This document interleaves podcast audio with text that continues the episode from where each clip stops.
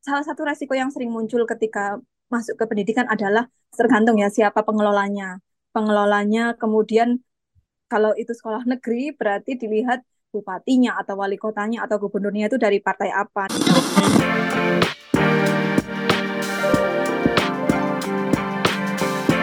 Hai sahabat TCID, kalian sedang mendengarkan podcast Suara Akademia.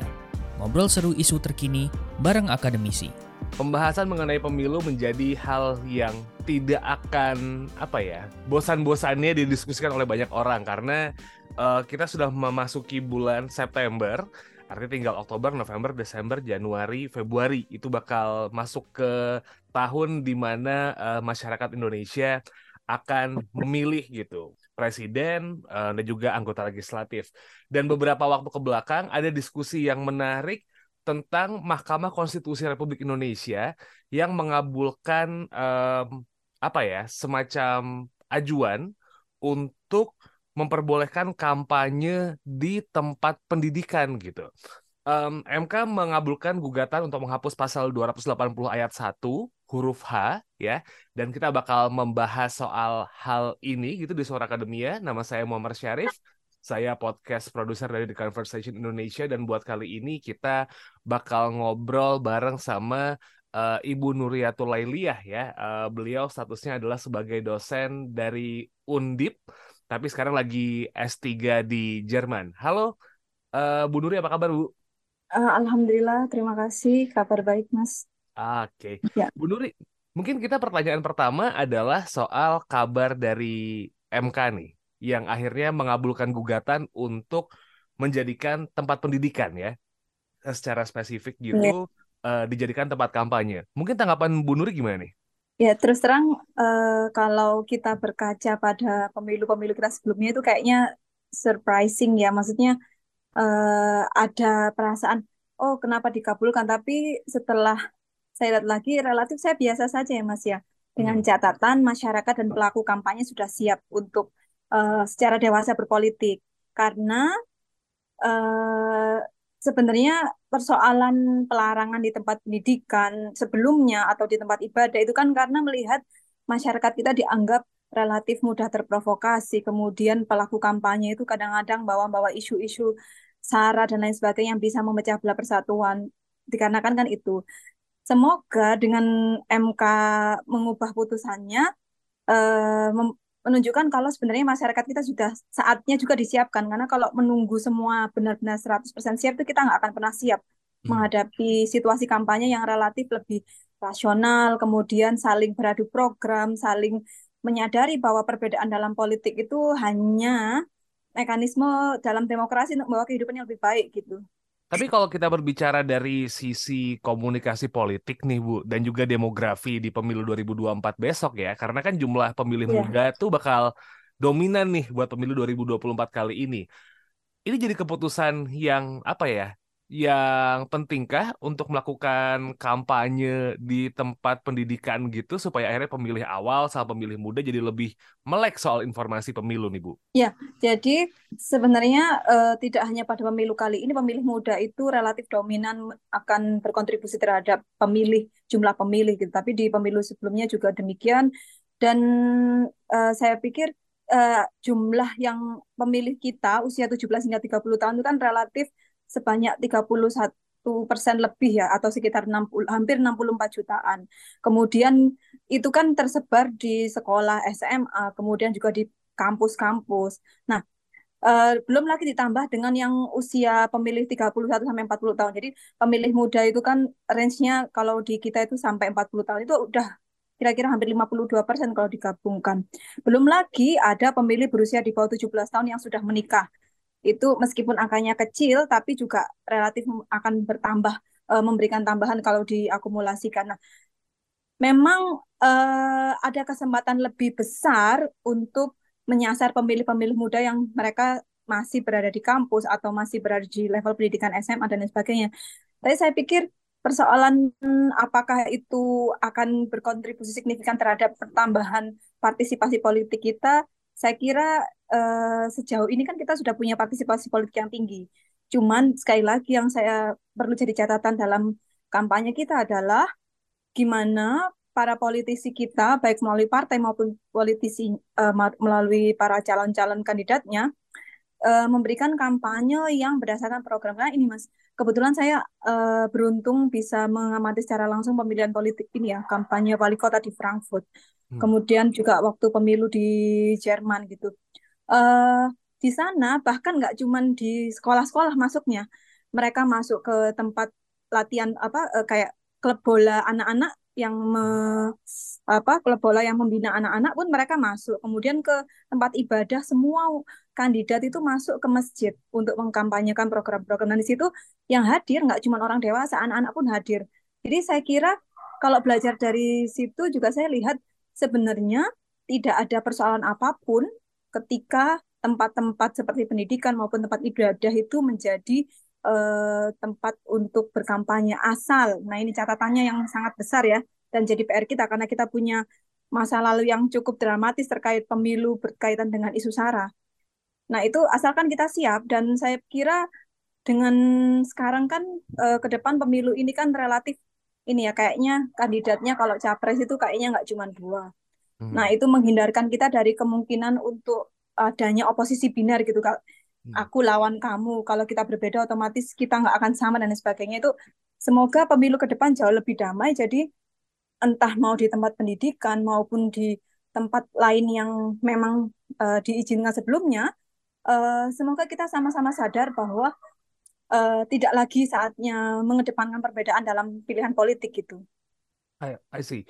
Tapi bentuk komunikasi politik yang seperti apa ya Bu Nuri kalau kita berbicara akhirnya kampanye diperbolehkan masuk kampus gitu. Karena kan masyarakat sepertinya kalau membayangkan kata kampanye gitu mungkin di beberapa daerah uh, di let's say kita nyebutnya di daerah DIY sama Jateng, bayangannya kalau kampanye itu pasti ada dangdutan lah atau mungkin bagi-bagi nah, iya. door prize lah. Nah, ya, kampanye harusnya kita ya. Hmm, gimana? Iya, ya. ya, terima kasih. Uh, nah, ini kita uh, pemilu yang saya pemilu yang terakhir yang saya ikuti pun juga sempat ada kata memang waktu itu tidak diperkenankan untuk masuk ke kampus tapi uh, ketika sifatnya seminar pendidikan politik dan sebagainya itu memungkinkan. Nah, saya pikir kita harus beralih ke sana ya, maksudnya nggak sekedar hiburan, memberikan hiburan pada masyarakat yang mendistraksi pesan politik apa yang sebenarnya ingin ditampilkan, tidak hanya membuat gelegar acara-acara ya, untuk membuat masyarakat terhibur ketika momen kampanye itu berlangsung, tapi lebih ke gimana sama-sama kita siap. Karena gini Mas, kalau kita menuntut semata-mata dari politisinya, masyarakat kita juga, mohon maaf nih ya, demanding banget.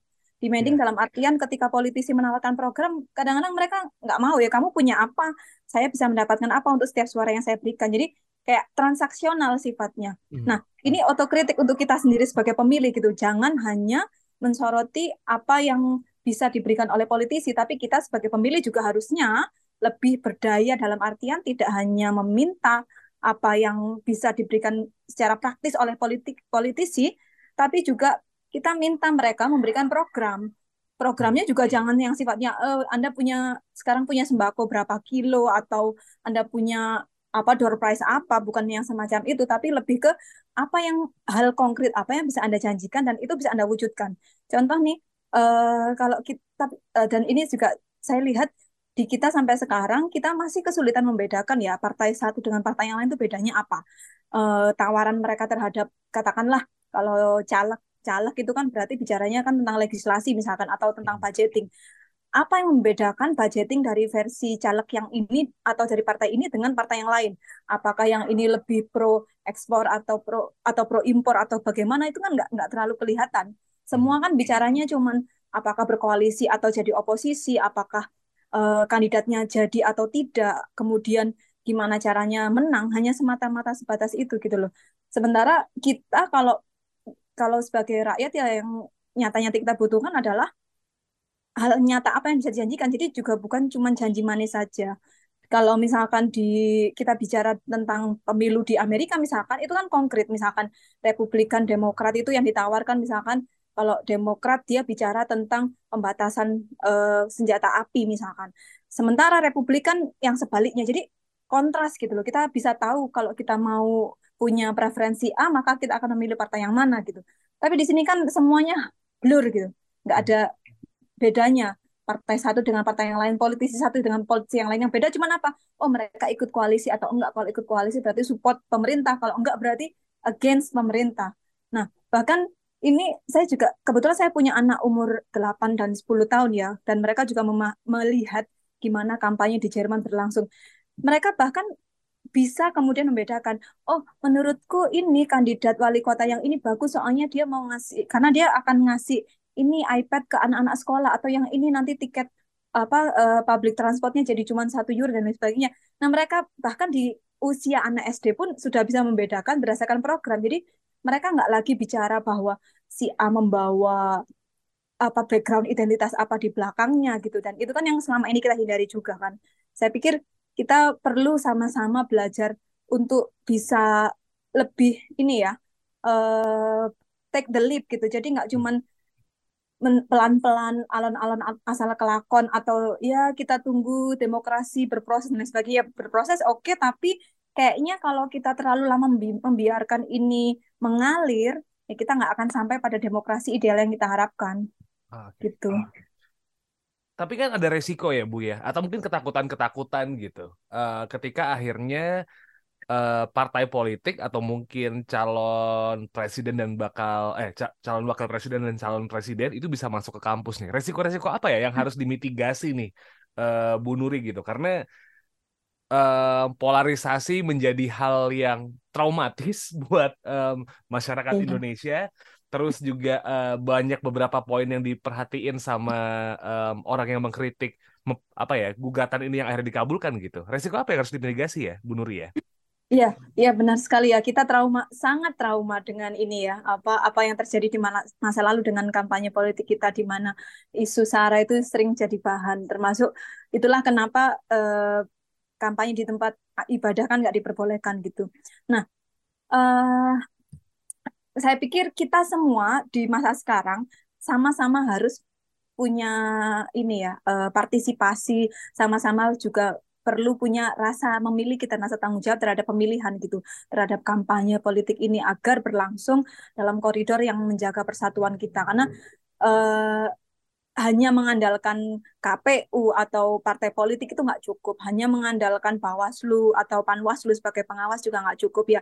Civil society-nya juga harus bergerak untuk sama-sama wujudkan kampanye politik yang lebih sehat. Lebih sehat itu berarti dalam konteks negara kita jelas kita nggak lagi pakai isu-isu sara. Kemudian uh, ketika sebenarnya gini, ketika kalau salah satu resiko yang sering muncul ketika masuk ke pendidikan adalah uh, tergantung ya siapa pengelolanya. Pengelolanya kemudian kalau itu sekolah negeri berarti dilihat bupatinya atau wali kotanya atau gubernurnya itu dari partai apa. Nah, ketakutan-ketakutan seperti kan muncul ya. Takutnya hmm nanti eh, tempat pendidikan itu diperbolehkan untuk kelompok yang di yang masuk dalam circle-nya pemimpin daerah tersebut dan itu tentu saja muncul makanya ya itu di satu sisi juga kalau kita sekedar melihat dari rasa pesimis itu yang akan selalu muncul tapi di satu sisi juga menunjukkan bahwa ini peluang bagi semua orang untuk bisa masuk karena kalau tadinya tidak ada kalau tadinya ada larangan maka para pengu, uh, incumbent penguasa itu kan dia bisa masuk ke sekolah dalam kapasitasnya sebagai pejabat yang terpilih saat itu. Nah, yeah. ketika ini diperbolehkan bahwa semua pihak diperbolehkan tapi dengan catatan ada izin dan lain sebagainya, ini menunjukkan bahwa oh yang tidak berkuasa pun punya kesempatan. Kalau kemudian dipersulit hanya karena dia tidak masuk dalam kekuasaan ya itulah di saatnya di mana civil society bergerak. Dan kita kan paling jago ya soal membuat viral kemudian pengawasan berjamaah itu kan kita relatif jago untuk hal itu. Dan saya sebenarnya relatif optimis ya melihat arah kita ke depan ini dengan uh, insya Allah kita saya harap kita bisa belajar banyak dari pemilu-pemilu yang lalu yang sudah memecah belah. Karena ujung-ujungnya ketika pemilu sebelumnya hanya ada dua kandidat yang uh, berkontestasi dalam capres ujung-ujungnya kan masuk ke pemerintahan semua. Jadi apa yang diperebutkan atau apa yang diperdebatkan sampai darah dengan darah dan air mata oleh masyarakat kita itu ya di atas ya mereka baik-baik aja. Jadi kita nggak perlu segitunya gitu loh. Nggak perlu segitu ngototnya memperjuangkan pilihan politik kita ya kita memilih dengan cerdas berpartisipasi sudah habis itu kita ikut mengawasi gitu. Ya artinya memang kalau kita berbicara tadi mengenai um, apa ya putusan bolehnya kampanye di tempat pendidikan ataupun tempat-tempat umum kayak juga tempat ibadah atau mungkin uh, beberapa tempat-tempat yang lain sebelumnya dilarang gitu coba dilihat dengan kacamata uh, optimis dan juga berharap society juga bisa mengawasi bersama bukan hanya jadi perannya Bawaslu aja dong ya Bu Nuri ya. Iya, iya tentu saja. Dan ya, ini ini yang menarik dari Bawaslu sekarang ya. Uh, Bawaslu itu sekarang menginstruksikan kepada panwas-panwas di seluruh apa jajarannya untuk mengubah model pengawasan pemilu dari yang tadinya sifatnya teguran, kemudian ketika ada kesalahan diperingatkan, itu menjadi lebih ke himbauan. Jadi modelnya yang dari kuratif menjadi preventif. Jadi karena mereka belajar juga dari pemilu sebelumnya ketika banyak sifatnya menangani, menangani, menangani, itu akhirnya yang muncul kan modelnya konflik ya. Ada ya. persoalan di pihak ini, kemudian pihak ini merasa dirugikan, akhirnya akhirnya mereka terlibat dalam konflik-konflik politik di kalangan uh, masyarakat atau di kalangan politisi gitu. Tapi yang ke yang ke depan ini Bawaslu memberikan instruksi kepada Panwaslu-nya agar uh, sifatnya itu pencegahan jadi himbauan, mengantisipasi agar ini apa uh, seperti Anda sampaikan tadi di awal terkait dengan mitigasi misalkan kemudian menghimbau masyarakat untuk lebih apa cerdas memilih berpartisipasi dan lain sebagainya saya kira itu perkembangan yang sangat baik ya dan saya mengapresiasi di bagian itu So, and maybe my question is society bisa ngelakuin apa ya ketika memang um, ini sudah berlaku gitu loh, bu karena uh, di kampus boleh gitu kan. Mungkin tempat ibadah masih jadi pengecualian ya karena iya. traumanya masih agak-agak kuat gitu. Iya. Fasilitas yeah. umum, tempat pendidikan ini boleh nih. Society kalau untuk mengawasi dan juga membantu supaya pelaksanaan pemilu ini jadi lebih baik, apa yang bisa dilakuin nih? Uh, saya kira uh, kita harus ini Bawaslu juga perlu lebih banyak mengaktifkan masyarakat ya khususnya anak muda yang punya akses terhadap internet untuk aktif menjadi pengawas kampanye. Karena jumlah anggota Bawaslu kan dan Panwaslunya kan sangat terbatas. Tidak mungkin sanggup melakukan pengawasan untuk wilayah kerja sebesar itu. Dan uh, sekarang kalau apalagi kita kalau kita lihat secara statistik kan kita termasuk negara dengan jumlah orang yang aktif di sosial media terbesar gitu. Betul. Dan satu orang bahkan punya banyak sekali platform. Selain itu punya apa eh, peluang di bidang ekonomi, itu juga sebenarnya kan peluang di bidang politik juga di bidang pengawasan publik juga. Karena dengan semakin banyaknya masyarakat kita yang terlibat, itu semakin banyaknya pengawasan itu mencegah terjadinya konflik-konflik yang dikhawatirkan pernah terjadi di masa lalu untuk muncul kembali. Dan saya pikir salah satu hal yang sangat kita uh, ambil pelajaran adalah persoalan hoax dan apa uh, hate speech di internet di sosial media itu kan juga relatif besar. Nah, ini saatnya orang-orang yang memegang gadget di tangannya dan punya akses terhadap internet untuk berkontribusi dalam jalannya kampanye dan jalannya pemilu di negara kita, anggap aja ini ini ya bagian dari kita untuk mencari pahala dan hmm. berbuat kebaikan untuk banyak orang. Dan kita juga perlu semua, kita semua perlu legowo untuk melihat pemilu bukan lagi tentang perbedaan pilihan, tapi sebagai sarana demokrasi untuk membawa negara kita lebih baik dan saya pikir para politisi juga harus lebih pintar membuat program yang realistis dan bisa dicapai saat terpilih. Jadi jangan cuma janji-janji manis aja sebelum kampanye ingin bangun ingin ingin bangun. Itu saya kira kan banyak sekali ya kalau kampanye caleg-caleg itu bilangnya mau bangun ini bangun. Itu sementara sebenarnya itu kan bukan pekerjaan mereka itu kan pekerjaan mereka kan relatif terbatas ya.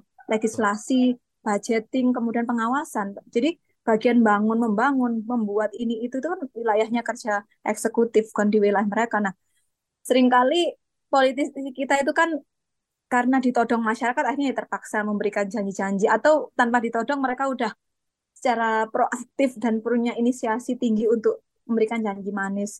Saya kira kita semua sudah saatnya uh, melompat ya, nggak cuma berjalan tapi juga melompat. Karena kalau dulu selalu kita punya pemakluman bahwa oh demokrasi kita masih belajar, demokrasi kita masih belajar, tapi ini udah berapa banyak pemilu yang kita lewati setelah uh, reformasi gitu. Dan saatnya kita uh, punya kesempatan yang besar untuk membawa negara ini sama-sama lebih baik, baik kita sebagai warga negara maupun sebagai negara. Itu Mas. I see. Dan kalau misalnya mungkin ketika kampanye akan banyak sekali di kampus, peran sivitas akademisi, akademika mulai dari akademisinya, mahasiswa juga harus ikutan buat mengawasi dan gak cuma jadi peserta buat dengerin kampanye aja ya, Bu Nur. Iya, iya, iya betul betul pastinya ya. Dan uh, saya pikir kalau di kampus-kampus negeri relatif lebih terkendali ya dalam artian hmm. nggak akan terlalu apa uh, nggak akan ada festivity yang sangat besar untuk seperti membuat kampus sebagai tempat kampanye salah satu partai tertentu misalkan itu hmm. saya kira akan sulit untuk muncul semacam itu kalau di kampus ini. Tapi di kampus swasta ini loh mas. Jadi yeah. karena kan kita juga tahu uh, sebagian dari partai politik kita punya afiliasi dengan uh, institusi pendidikan dan juga itu relatif besar. Nah ini yang perlu diwaspadai bersama gitu. Makanya uh, yang dan ini nggak cuma tugasnya murid di dalam sekolah itu atau mahasiswa di dalam kampus itu ya orang tuanya juga masyarakat sekitar juga guru dosen dan semua sivitas akademika di dalamnya juga perlu sama-sama melihat, memastikan bahwa eh, aturan yang baru itu memberi kesempatan yang sama besar untuk setiap partai politik untuk punya akses.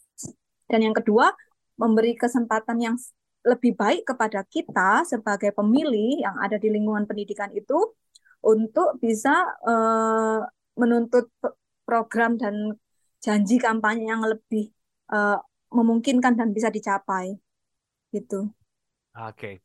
um, mungkin buat menutup diskusi kali ini, Bu Nuri ada yang ingin disampaikan lagi kah gitu, especially soal kampanye dan juga mungkin tentang ekspertis Bu Nuri dari komunikasi politik nih, Bu Nuri, monggo. Iya, jadi sekarang gini, saya kira eh, kadang-kadang kalau saya lihat ini di model-model kampanye kita sering kali masih terjebak dalam ini ya apa uh, hal-hal sifatnya artificial kayak lebih mudah tagline yang lebih mudah diingat, kemudian apa uh, lagu yang lebih mudah diingat. Hanya sifatnya ini apa uh, pada level popularitinya aja, nggak nggak nggak menuju. Dan kita sering kali para politisi itu berjuang keras agar mereka di mereka menjadi lebih populer, mereka kemudian menjadi lebih disukai dan kemudian elektabilitasnya juga naik harapannya kan gitu. Tapi ayo deh kayaknya kita perlu sama-sama berkorban. Ya sama-sama berkorban ya nggak cuma dari satu pihak dari politisi juga tapi juga dari masyarakat untuk belajar uh, membuat program kampanye yang lebih masuk akal membuat program kampanye yang lebih uh, ini apa uh, membawa kehidupan kita lebih baik dan masyarakat juga kalau uh, Anda punya kesempatan ke daerah-daerah misalkan, kita akan lihat betapa masyarakat kita ini mohon maaf ya sangat transaksional. Jadi mereka udah relatif ignore terhadap pesan kampanye ini itu, tapi bicaranya udah Anda berani ngasih saya berapa, berani ngasih saya berapa dan ini kan butuh kerelaan kita ya sebagai masyarakat untuk tidak lagi menodong para politisi. Kalau kita bicara terkait dengan apa bagaimana efek kampanye politik terhadap korupsi ya itu akhirnya kan muncul jadi lingkaran setan kan nggak ada hmm. habisnya. Kita berharap politisi kita nggak korupsi, tapi ketika kampanye mereka ditodong masyarakat untuk memberikan uang sebagai bagian dari transaksi politik. Nah akhirnya ketika mereka nggak punya cukup uang, akhirnya mereka ya ketika jadi akhirnya mereka mencari dana yang lebih besar yang bukan haknya dan sebagainya. Nah, kita kan nggak mau uh, kampanye itu dan kita nggak mau bahwa kita berkontribusi dalam dosa dosa lingkaran setan itu yang membuat gara, hanya gara-gara kampanye akhirnya efeknya sampai ke korupsi dan lain sebagainya. Seringkali kalau kita bicara konteks korupsi itu kita hanya men, ini ya melemparkan tanggung jawab atau melemparkan kesalahan pada korup, pada para koruptornya, pada politisnya. Kita lupa bahwa pada masa kampanye kita punya kontribusi dan peluang untuk membuat uh, korupsi itu berkurang gitu dengan cara menjadi pemilih yang cerdas, fokus pada janji atau program kampanyenya instead of pada hal-hal sifatnya transaksional gitu. Oke, okay. Um, diperhatikan apa yang diomongkan oleh partai politik, calon legislatif, calon presiden ya, ketika masuk betul, ke kampus. Betul. Mes ruangnya ada, tapi kita sebagai uh, pemilih besok, sebagai voters harus perhatikan perilaku dan omongannya ya, Bu Nuri ya. Iya, iya, iya. Dan kita kalau mereka belum memberikan itu ya kita tanya. Maksudnya hmm. kita kita saatnya feeding ourselves gitu. Jadi sebagai pemilik itu ya jangan berharap hanya mendapat asupan dari para politisi semata, tapi kita juga harus memberikan diri kita pendidikan politik yang baik untuk bisa bersikap lebih kritis pada ini apa para politisi dan para kandidat agar mereka juga uh, membuat program yang ya kayaknya partai partai-partai kita kan platform-platformnya mohon maaf ya ini relatif mirip-mirip semua kan jadi yeah. kesulitan untuk membedakan kalau saya milih ini apa bedanya dengan saya memilih itu gitu kan relatif kayak gitu. Oke. Okay. Baik kalau begitu, uh, Bu Nuri terima kasih untuk waktunya dan kesempatannya buat ngobrol kali ini. Uh, Bu Nuri Atulailia once again adalah dosen dari Visipol Undip dan sekarang beliau sedang melangsungkan studinya di Frankfurt, Jerman ya, Bu Nuri betul ya? Iya, iya betul betul. Baik, lancar-lancar studinya. Amin, uh, amin. Nuri. Kalau begitu, it's a wrap for this episode, Sobat Isi ID. Buat um, apa ya? pengen tahu semua tulisan yang ada di The Conversation Indonesia, just check our website, theconversation.com slash ID, or just follow our social media di at conversationidn. Kita ada di Twitter, kita ada di Instagram, dan kita juga ada di TikTok. My name is Muhammad Syarif. Um, mau ucapin terima kasih. I'll see you next episode. Wassalamualaikum.